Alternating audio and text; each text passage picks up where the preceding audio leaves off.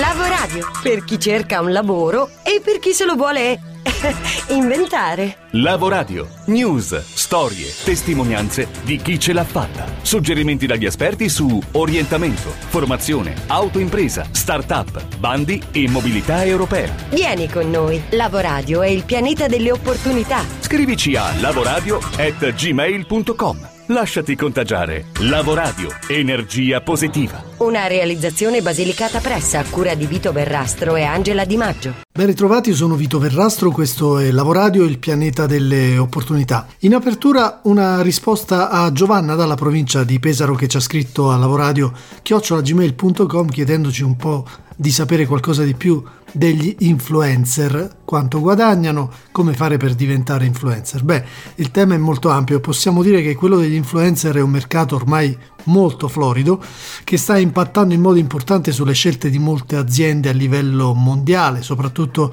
negli Stati Uniti. Pensate che stando ad un report di eMarketer genera qualcosa come 570 milioni di dollari solo su Instagram e ormai di influencer nascono in quantità ogni giorno, c'è chi riesce ad affermarsi nel mondo dei social influenzando i consumatori, chi invece si deve accontentare di essere un micro influencer. Quelli che ce la fanno, quindi parliamo dei macro influencer, possono vantare dei veri e propri tesori. Per avere un'idea, eh, leggiamo una classifica dei primi tre sul podio. Sul gradino più alto di questa top 10 stilata ad hoc dei macro influencer troviamo Huda Kattan. È una beauty influencer nata negli Stati Uniti da genitori iraniani che nel 2010 ha aperto il suo blog e nel giro di pochi mesi ha raggiunto una popolarità tale da lanciare il primo marchio di make-up nel 2013. Bene, oggi Uda Kattan può contare su 25,6 milioni di follower su Instagram, dove posta circa 9 contenuti al giorno, con un engagement mensile pari a circa 54 milioni di utenti. Un post sponsorizzato da questa influencer, secondo i dati rilasciati, costa circa 18.000 dollari. Al secondo posto, molto vicino al primo, c'è un giovane influencer uomo, si tratta di Cameron Dallas, il cui cachet è pari a 17.000 dollari per post. Lui ha iniziato a pubblicare video sulla piattaforma Vine nel 2012 e ora è ambasciatore di NG con circa 21 milioni di seguaci e un engagement mensile di 24 milioni di utenti.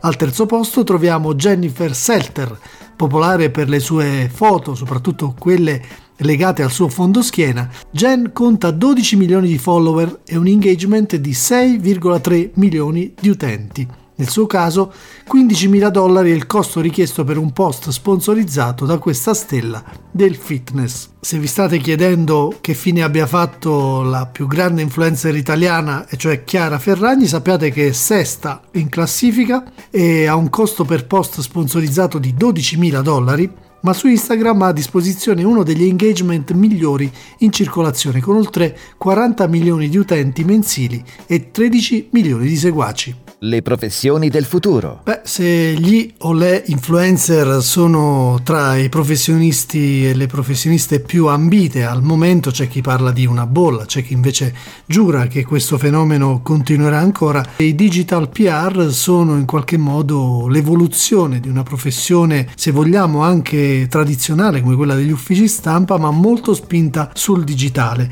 Per ascoltare un po' qual è lo scenario legato ai digital PR e capire un po' Mm, capirne un po' di più. Abbiamo interpellato uh, Jessica Malfatto che è autrice di un libro Strategie di Digital PR per Startup ed è sicuramente in Italia tra i punti di riferimento del settore. Chi si occupa di digital PR a livello professionale deve innanzitutto cercare di aiutare le aziende, i liberi professionisti o chi ha un progetto a intercettare in modo efficace i media quindi cercare di comunicare il valore dell'azienda ai media in modo molto molto efficace, molto molto diretto e soprattutto eh, deve darsi un obiettivo, nel senso che le digital PR oggi non sono fini a se stesse. Eh, ovviamente non è un uh, lavoro né rutinario né operativo, c'è una strategia chiara che bisogna mettere in atto. A grandi linee qual è?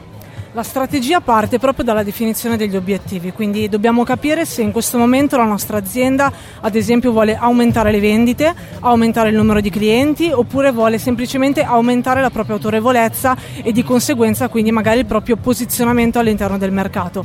A seconda dell'obiettivo si definisce poi qual è la strategia vera e propria che sarà composta da diversi passi. Il primo passo secondo, secondo me è quello di individuare i professionisti da contattare, quindi in modo molto attento momento eh, non tenete conto di quelli che sono i classici in via pioggia di comunicazioni, ma selezionate molto bene i media a cui volete arrivare. Dopodiché c'è tutta la parte di produzione e diffusione di un contenuto. Produzione di un contenuto è importantissimo, quindi dovete saper scrivere bene, sottolineo il bene perché è importante oggi saper raccontare un'azienda nel modo corretto ai media, eh, che appunto si allontana, dalla, si discosta dall'autopromozione, dopodiché si passa alla diffusione del contenuto, in questo caso appunto non diffusione a pioggia, ma contattate ogni singolo giornalista in modo molto personalizzato anche e se necessario anche con un taglio del comunicato differente, quindi ci sarà magari una testata più generalista che approzzerà un contenuto in cui voi raccontate più la vostra storia, ci saranno testate più tecniche che andranno a concentrarsi molto più sui vostri numeri, magari sui vostri dati o sul prodotto stesso se si tratta di qualcosa di magari molto tecnico. Dopodiché c'è la fase di monitoraggio che è fondamentale, quindi noi dobbiamo misurare quello che facciamo. Le digital PR non sono misurabili al 100% come l'advertising purtroppo, però dobbiamo cercare di capire se il nostro contenuto ha avuto davvero un impatto sulle persone oppure no.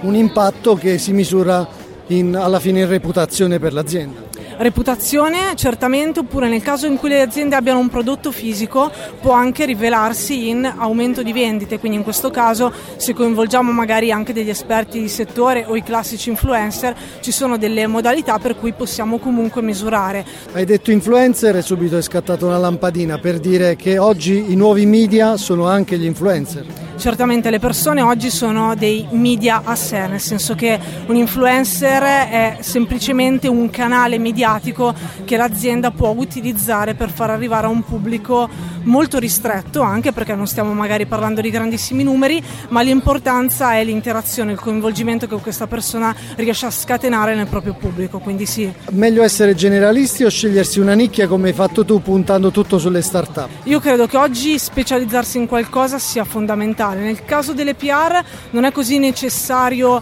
abbracciare proprio una nicchia specifica quanto secondo me sviluppare proprio una capacità alla base, cioè un metodo che sia in grado di indirizzare poi la professione e il lavoro verso un lavoro fatto davvero bene, quello è importante secondo me, quindi non tanto la nicchia quanto il metodo che c'è alla base a livello di sviluppo di contenuti, di diffusione di contatto, deve essere un metodo molto coerente che poi si può sposare con più nicchie diverse. Tutto questo di cui stiamo parlando si può trovare nel tuo libro. Allora, il libro si chiama Strategie di Digital PR per Startup, edito da Flaccovi Editore. Eh, leggerlo secondo me è utile perché vi dà un metodo. Cioè, io ho cercato proprio di mettermi dalla parte di chi magari non ne sa niente o comunque mastica un po' di questi argomenti, però cerca proprio di dare un metodo partendo proprio dalla base, quindi come costruire una strategia partendo proprio da zero. Cioè, un, un metodo molto pratico perché è un libro in cui ci sono tantissimi esempi reali reali di casi studio che io vivo costantemente tutti i giorni perché mi occupo di questo con diversi clienti, quindi cerca proprio di dare questo, una strategia, un metodo da mettere in pratica subito il giorno dopo. Book ebook. Ed ora parliamo di un libro bellissimo, non solo per eh, la sua anima nobile, perché i ricavati andranno a ricostruire la biblioteca di Amatrice distrutta dal terremoto, ma anche perché contiene una serie di storie bellissime di ricostruzione, non solo fisica, ma anche morale e culturale. Ne parliamo con Giulia Reina, la curatrice del libro Manteniamoci forte, scritto per Giacovelli editore. E Giulia, da dove nasce quest'idea? Eh, dai tre forum Formazione alla Matriciana, che è un progetto di formazione e di solidarietà eh, di Sergio Gaglianese, che all'indomani del terremoto di eh, Amatrice eh, decise di mandare un messaggio su Facebook e di chiedere ai suoi amici e al gruppo di Confassociazione di cui è vicepresidente di creare un evento a favore di, della popolazione e degli imprenditori per stare vicino alla popolazione. Ma è un libro che oltre a parlare di crolli fisici e ovviamente il riferimento è tutto per Amatrice, parla anche di crolli in termini metaforici, in termini eh, culturali, viviamo tutti in un'epoca di grande precarietà, il crollo è sempre, il pericolo di crollo è sempre dietro l'angolo. E così va anche letta in questa dimensione, manteniamoci forte, soprattutto per quanto riguarda gli ascoltatori di Lavoradio rispetto alla precarietà del mondo del lavoro. Questo è eh, un libro che... Eh è molto adatto per chi si deve mantenere forte in caso di crollo, eh, anche aziendale, nel senso che eh, racchiude una serie di eh, testimonianze di imprenditori eh, che hanno incominciato, hanno incominciato da zero e eh, quindi per chi è in cerca di lavoro, chi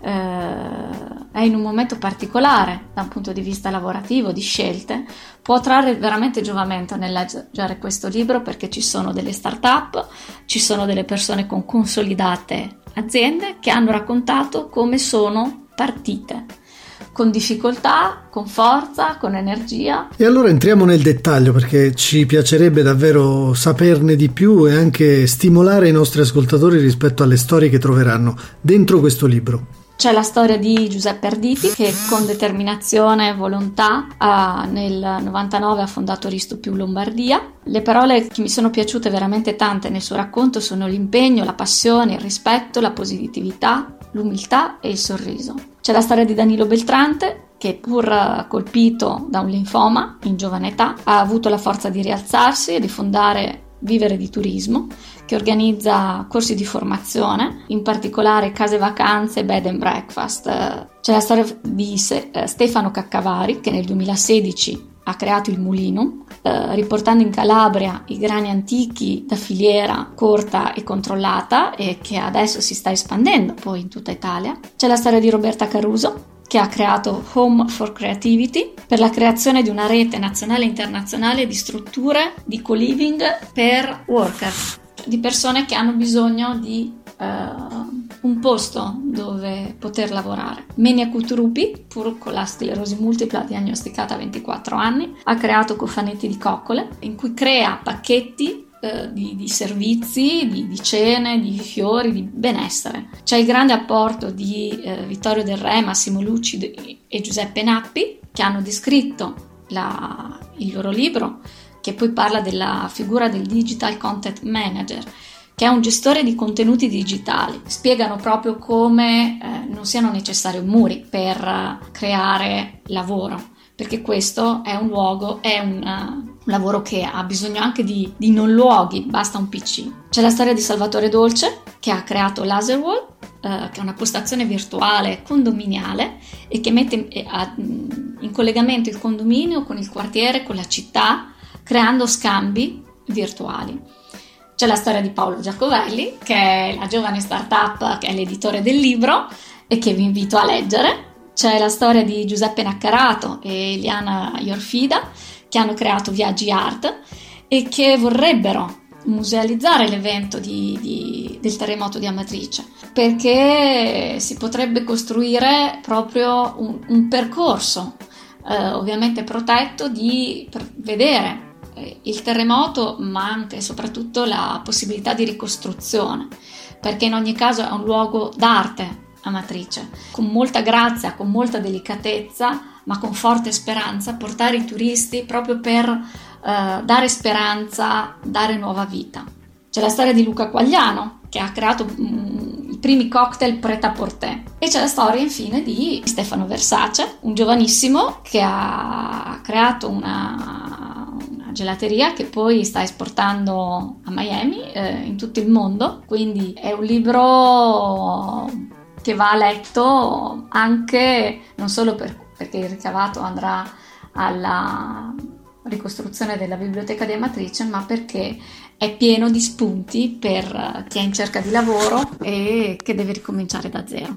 Ricomincio da me E chiudiamo questa puntata con uh, un caso d'impresa che guarda con un occhio al mercato e al cambiamento d'acquisto dei consumatori che hanno sempre meno tempo a disposizione, dall'altro alla sostenibilità ambientale. Da questo incrocio nasce Mister Lavaggio, una piattaforma che incide su un servizio tradizionale in modo completamente innovativo. Daniele Rizzo.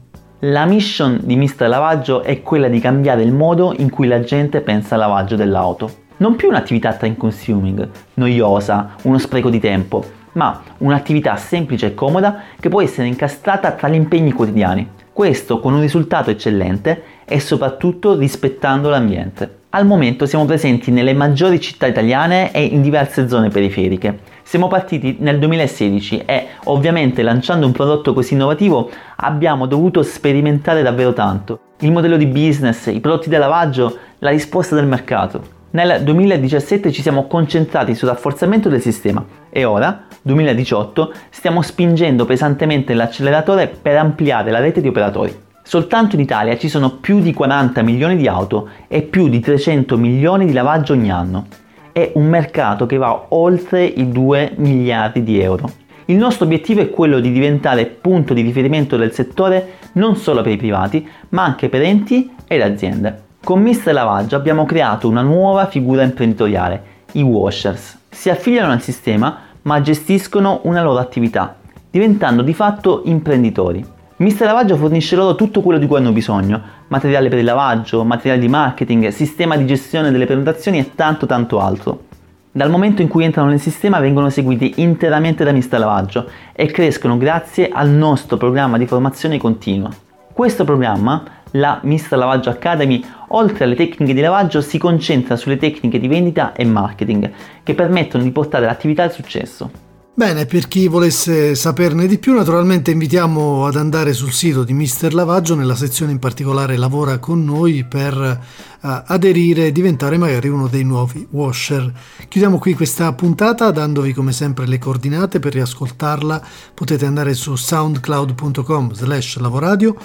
Per interagire con noi scrivete su lavoradio.gmail.com per rimanere sempre aggiornati sulle good news dal mondo del lavoro basta frequentare la nostra pagina Facebook e il nostro account Twitter. La frase di questa settimana va a riprendere il tema della resilienza che si collega al libro Manteniamoci forte di cui vi abbiamo parlato. Beh, Sarah Morgan eh, disse il fallimento è una parte della vita. Il successo non ti insegna niente, ma il fallimento ti insegna la resilienza, ti insegna a prendere te stesso e a riprovare. Lavora per chi cerca un lavoro e per chi se lo vuole inventare.